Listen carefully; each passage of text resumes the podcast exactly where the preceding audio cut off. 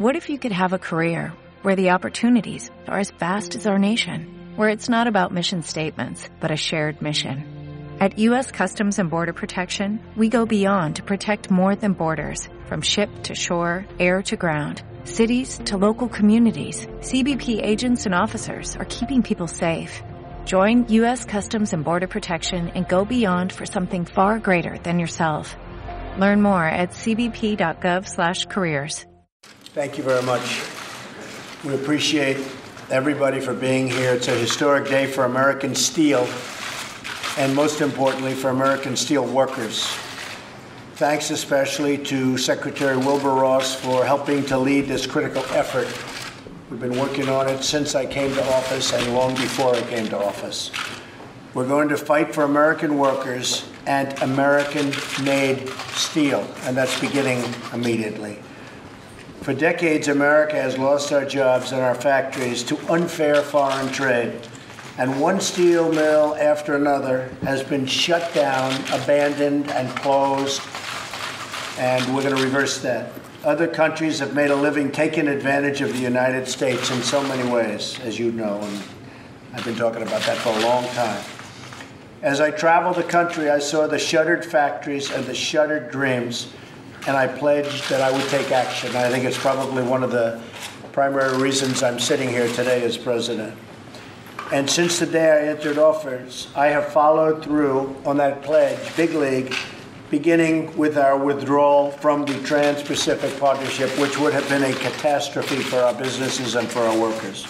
I'm very proud of that withdrawal. Some people say, oh, gee, I wish you didn't do that. But the smart people say, thank you, thank you, thank you. That would have been another NAFTA disaster. And NAFTA, believe me, was a disaster and continues to be a disaster for our country. On Tuesday, I signed an order to enforce the Buy American laws and stop foreign countries from stealing contracts from American companies and essentially from American workers.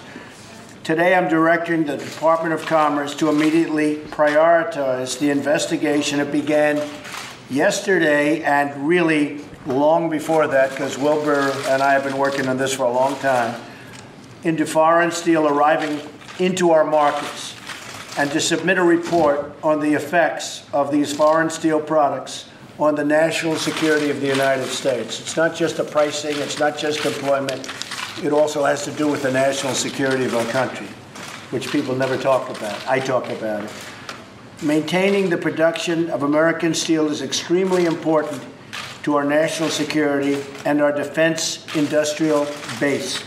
Steel is critical to both our economy and our military. This is not an area where we can afford to become dependent on foreign countries. We have product where we actually need foreign countries to be nice to us in order to fight for our people. And that's not going to happen any longer, believe me, especially as it comes to steel. This investigation will look at how steel imports are impacting United States national security, taking into account foreign practices such as steel dumping. Dumping is a tremendous problem in this country. They're dumping vast amounts of steel in our co company, in our country, and they're really hurting not only our country, but our companies. The targeting of American industry and other foreign strategies designed to undermine American industry as a whole. Based on the findings of this report, Secretary Wilbur Ross will make formal recommendations to the White House in a very, very near future. We'll be back very soon with those recommendations that we will implement. From now on, we're going to stand up for American jobs, workers, their security, and for American steel companies and companies generally. Today's action is the next vital step toward making America strong and prosperous once again. And I want to just add, I wasn't going to do this, but I was in Wisconsin the other day. And I want to end and add by saying that Canada, what they've done to our dairy farm workers is a disgrace. It's a disgrace. I spent time with some of the farmers in Wisconsin. And as you know, rules, regulations, different things have changed. And our farmers in Wisconsin and New York State are being put out of business, our dairy farmers. And that also includes what's happening along our northern border states with Canada, having to do with lumber and timber. The fact is, NAFTA, whether it's Mexico or Canada, is a disaster for our country. It's a disaster. It's a trading disaster. And we'll be reporting back sometime over the next two weeks as to NAFTA and what we're going to do about it. But what happened to our dairy farmers in Wisconsin and New York State, we're not going to let it happen. We can't let Canada or anybody else take advantage and do what they did to our workers and to our farmers. And again, I want to re I want to also just mention, included in there is lumber, timber, and energy. So we're going to have to get to the negotiating table with Canada very, very quickly. Again, just to tell you, this is another NAFTA disaster, and we're not going to let it continue onward. I think what I'd like to do is uh, ask a few of the people if they'd like to. These are some of the great steel companies of our country. Now, some of those companies were much bigger years ago. Uh, U S Steel would be an example, and others would be examples, but they were much, but these were the greatest companies in the world years ago. And today they've been hurt, but they'll be great again, and they'll be great, I think, very soon. We're going to impose very, very strict regulations on unfair competition from the outside world. Perhaps I could ask the head of United States Steel to say a few words. My honor, Mister President, Mister Secretary, I think the signing of this executive order clearly demonstrates your understanding of the fundamental importance that our industry has, not just to the national economy, but to our national defense.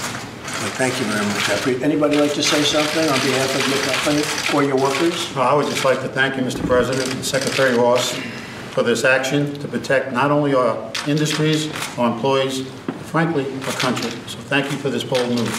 Thank you very much. Mister President, on behalf of the workers in the industry, President of the Steelworkers Union, I have worked a long time with Wilbur, and we've been fighting this unfair trade for more than thirty years. Hopefully this executive order will give us the tools we need to grow our companies back and put people back to work. And I've had lots of faith that uh, Secretary Wilbur Ross will help make that happen. I have to say the unions have been working with us very closely, and, and they've been great. So I appreciate that. Thank you very much. So we're going to sign, and this is a very important signing, and we'll be back over a period of the next thirty to fifty days, I would say, and maybe sooner than that. But uh, statutorily, we probably want to take a very good, strong, hard study, uh, and we're going to do something really great for our industry, but in this particular case, for the steel industry. I look forward to it, too.